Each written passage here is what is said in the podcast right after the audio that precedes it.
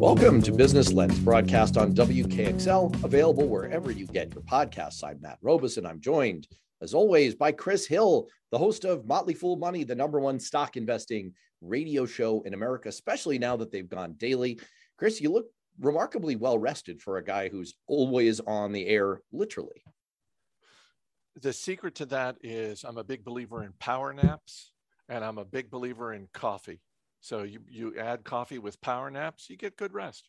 All right. So speaking of uh, that whipsaw action between being asleep, suddenly revving up, going back down for a quick nap. I mean, what you're really talking about there is volatility. Perfect word to capture what the heck is going on with the stock market right now. Um, we're down, we're down, and you know, last year we were up, and I know nothing lasts forever, but and you warned you warned our listeners that this could this could well happen. I mean we could be we could be heading for a down period because we've been up so much but um well, what's going on here?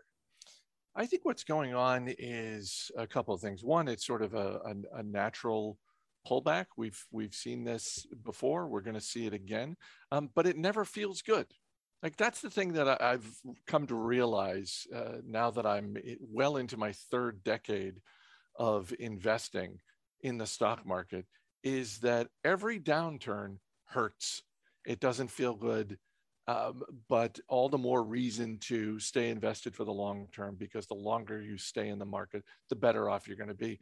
We think of volatility as something that is happening to us. Um, and when the market is going up, we don't mind the volatility. It's when the market is going down that we mind the volatility. And really, I think, uh, you know, uh, my friend Morgan Housel wrote about this in his book, The Psychology of Money. Um, and it, when he wrote this, it really clarified it for me. We need to start thinking of volatility as the price of admission.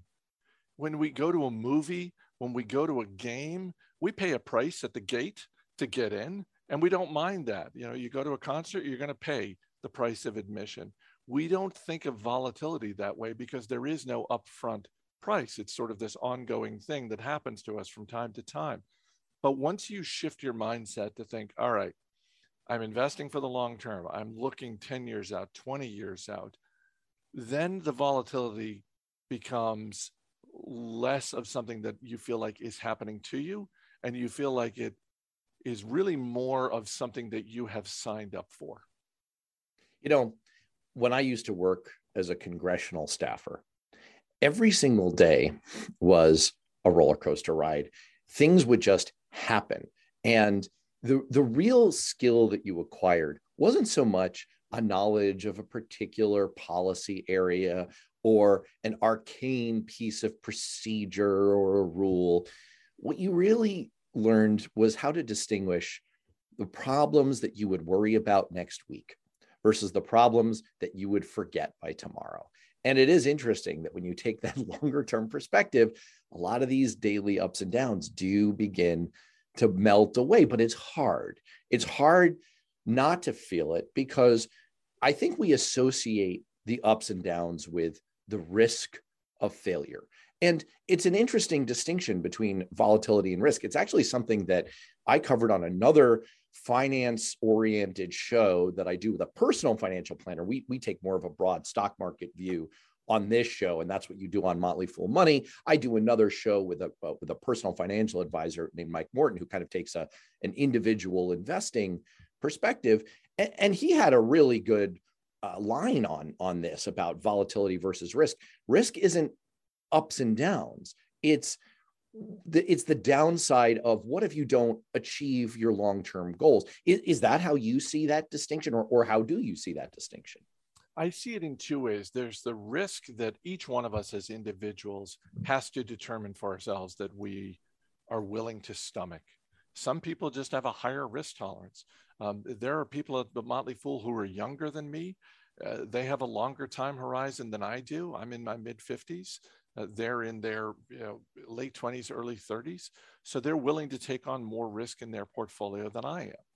Uh, and that's fine. I think everyone should figure out what their risk tolerance is and invest accordingly. There's no problem if you just say, you know what, I, I don't really have a stomach for risk and I'm just going to go for safer investments. I'm going to go for broad market index funds. That's great. That's a great way to invest. And it all ties into something we've talked about before, Matt the sleep factor.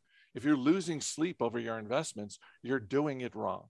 So that's one type of risk. The other type of risk that uh, comes in times like these is in determining the companies that I own shares of and their stock is falling. Is that due to volatility or is that due to genuine business risk? You can look at a company like Peloton and the huge pullback in that stock price. And you can say with great confidence, that was a business at risk. They are retooling, they are cutting back on their spending, they're cutting back on their investments. They have a brand new CEO, they have a plan to move forward. But that was a business that was genuinely at risk. You look at a company today like Home Depot, just reported their fourth quarter earnings. It was a stellar fiscal year. Profits and revenue both came in higher than expected.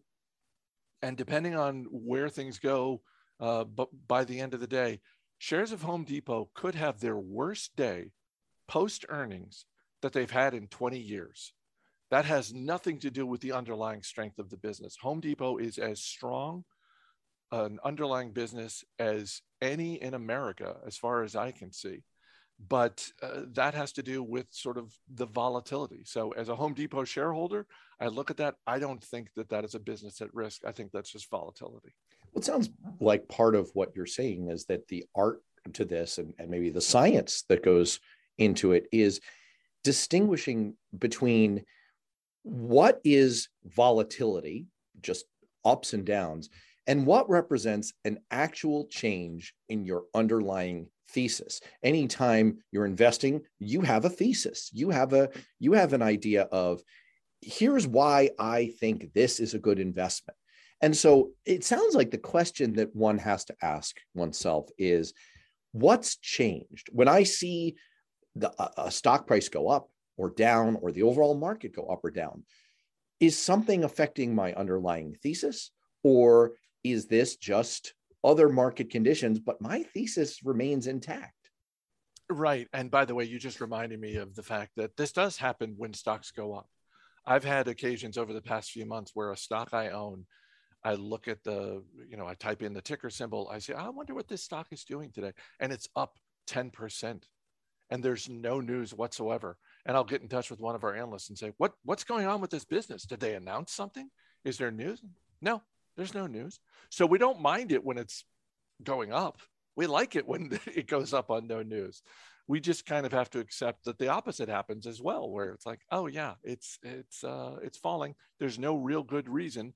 Sometimes it's just the end of the month, and mutual fund managers are selling out of positions that had been profitable. Again, their time horizon on Wall Street is just very different from ours. There are a lot of smart people who work on Wall Street. I'm not knocking them but understand that their time horizon is fundamentally so different from people like you and me and people listening now. We're investing for years at a time. They're investing and they're looking out 90 days at a time. So I have to point out, well, I'm pointing out back to you something you've pointed out that it's not just Home Depot. There are a lot of companies that are that are big, growing, doing well, and those stocks are falling after great earnings reports and positive guidance for the year ahead. So is it just kind of the same thing? Is it like a bunch uh, is it an aggregation of maybe a theory that that investors are feeling about the economy overall or just random factors of, of volatility or is there truly something that's that's affecting the underlying thesis across all of these companies that are experiencing this pattern. It's important to remember that 2021 was a year in which the S&P 500 index, which is the broad index that we most closely associate to the stock market's performance. When people say, "Well, the stock market did this today," they're refer- they're referring to the S&P 500. In 2021, the S&P 500 hit new all-time highs more than 50 times. So we're coming off of a fantastic year of repeated all time highs, basically every four days or so. the market was hitting a new all-time high. So I think that's part of what's happening. I think part of it is uh, that some of these businesses are um, they enter what I refer to as the perfect zone. Um, and I probably need to come up with a better name. But to me, the perfect zone is when a company comes out with their earnings report and their guidance. If everything isn't perfect, the stock is going to fall. Oh, so, you know what that is? I'm going to rebrand for you right now. Please do. Call it the Almighty Zone. You know how Joe Biden likes to crib from that from that famous I, I, actually can't remember who originated it don't compare me to the almighty compare me to the alternative which is i'm not going to be perfect and if you hold me up as a mirror to perfection i'm going to be found wanting every time that's okay thank you for rebranding. I'm going with that now. Yeah they entered the almighty zone. Home depot's in the almighty zone. It's a great strong business. They had great results. Their guidance needed to be even better for the coming year than it was. Uh, last week, NVIDIA, which is a $600 billion graphics chip maker, um, one of the most important companies in America. Same situation, great earnings report, really strong guidance for 2022. The stock fell 8% the day the earnings report came out. So this is just sort of the environment we're in. I've been saying on Motley Fool Money for a while now, nobody's getting the benefit of the doubt. It doesn't matter how good a business is, nobody is going to get the benefit of the doubt from Wall Street right now. So investors like us should not expect otherwise. It is strange because overall, the macroeconomic environment is relatively positive, especially when it comes to indicators like jobs and earnings, as you say, and uh, the general profitability of business, and the fact that consumers have so much cash sitting around in their checking accounts. So you have consumers with money to spend and a willingness to do it, and the best labor market in 50 years, according to the Atlantic. And yet we have this, this weird turbulence going on with companies. It does sort of suggest that that connection between the macroeconomic environment, notwithstanding what the Fed's going to do with interest rates, because we know that's an that's an expected condition here, and the market can price that in. But it is interesting that that whatever tie exists there does seem to be awfully tenuous. I mean, does it does it tell you anything about how investors should treat news of, of new macroeconomic conditions, how they should factor that into their thinking? Or is it just, you know, another one of these things that sort of perturb the, the surface of the water and, and you can't get caught up in all of that sort of quarter to quarter or month to month? Yeah, you really can't get caught up in it. Um, it's it's a game that you and I have no effect on, and uh, neither does anyone listening. Uh, I'm glad you mentioned the Fed. Um, one of uh, one of our analysts made a joke the other day where he said, "You know what? I, I think just to simplify matters, Bloomberg should just go all in. CNBC should just go all in, and and every guest they have on, they should just only ask them." Uh, in March, do you think the Fed is going to raise rates, um, you know, 25 basis points or 50 basis points?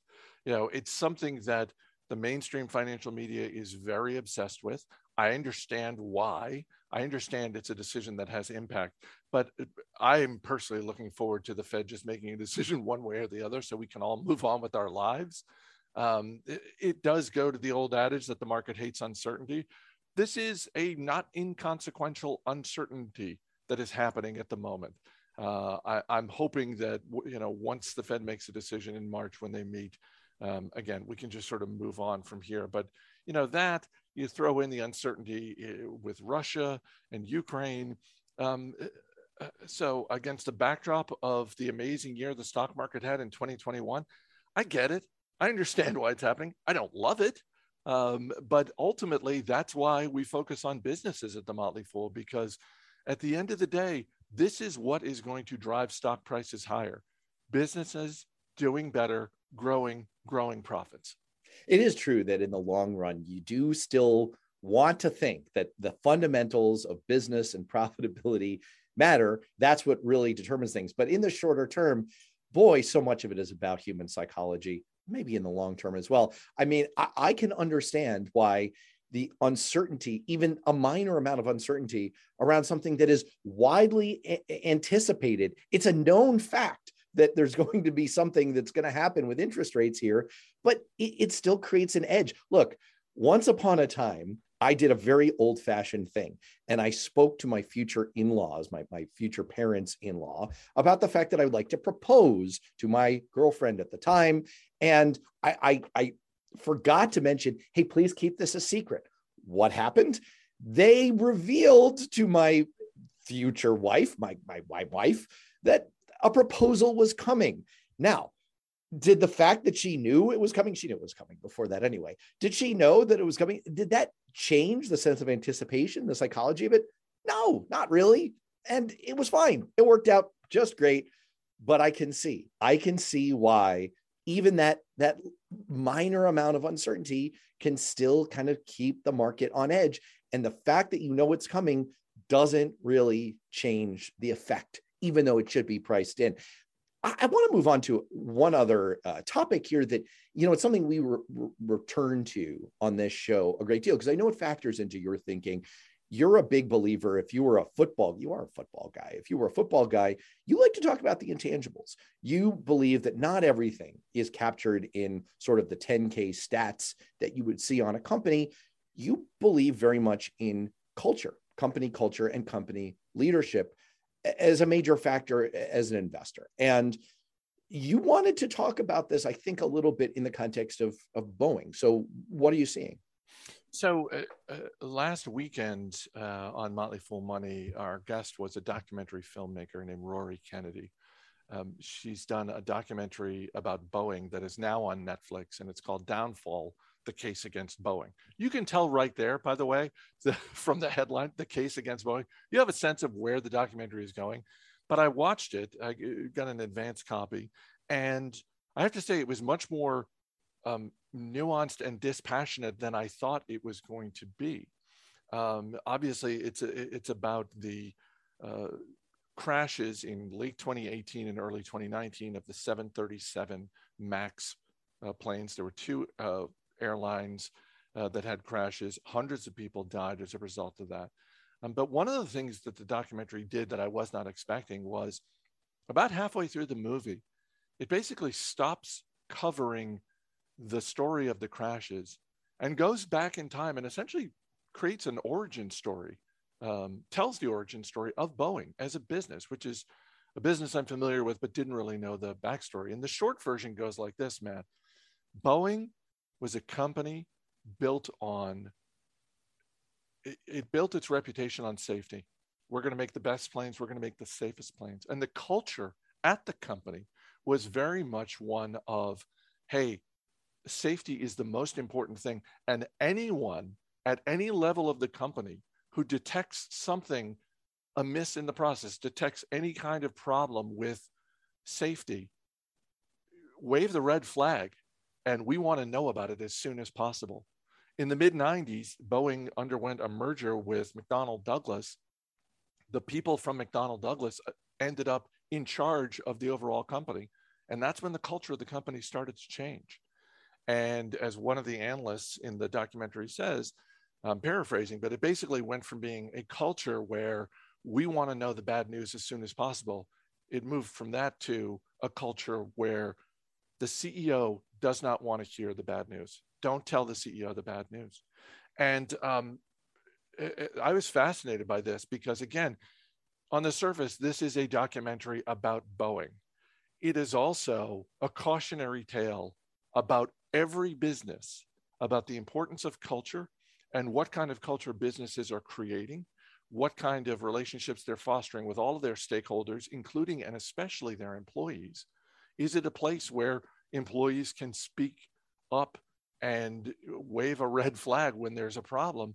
Or is it a place where, no, just keep your head down. You're not going to get rewarded. You're going to get punished if you uh, if you tell the truth or you or you call out problems.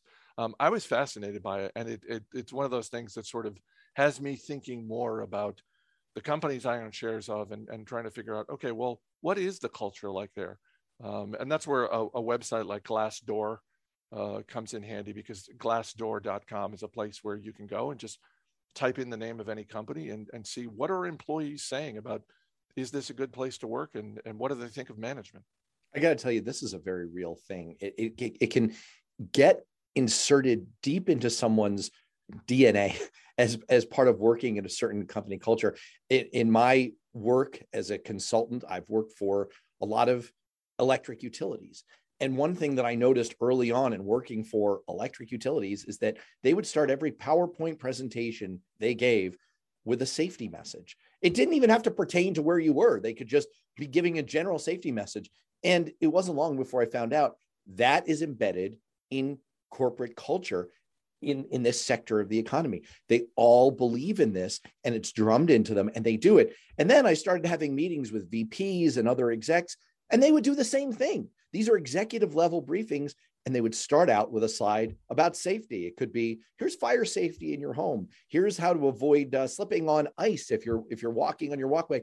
It's just it's an amazing thing. You don't even you don't even notice perhaps if you're embedded in it but i could see i totally buy and i could see the idea that if that's just part of a corporate culture it is going to get reflected in everything you do in all kinds of ineffable ways and maybe in some ways that are quite measurable i think we have time to squeeze in just one more just one more totally different topic here um, you pointed out that uh, airbnb uh, is saying that their next quarter is going to be the best since before the start of the pandemic. And the major hotel stocks all hit new highs last week. So, any guidance for our listeners on logic?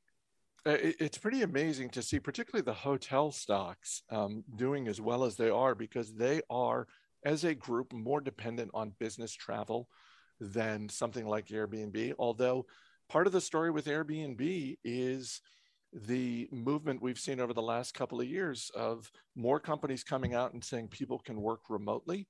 And uh, one of the metrics that Airbnb shared was uh, longer stays. Essentially, how long are people staying? I mean, when I rent an Airbnb, uh, I'm usually doing it for a family vacation, so it's it's a week or less.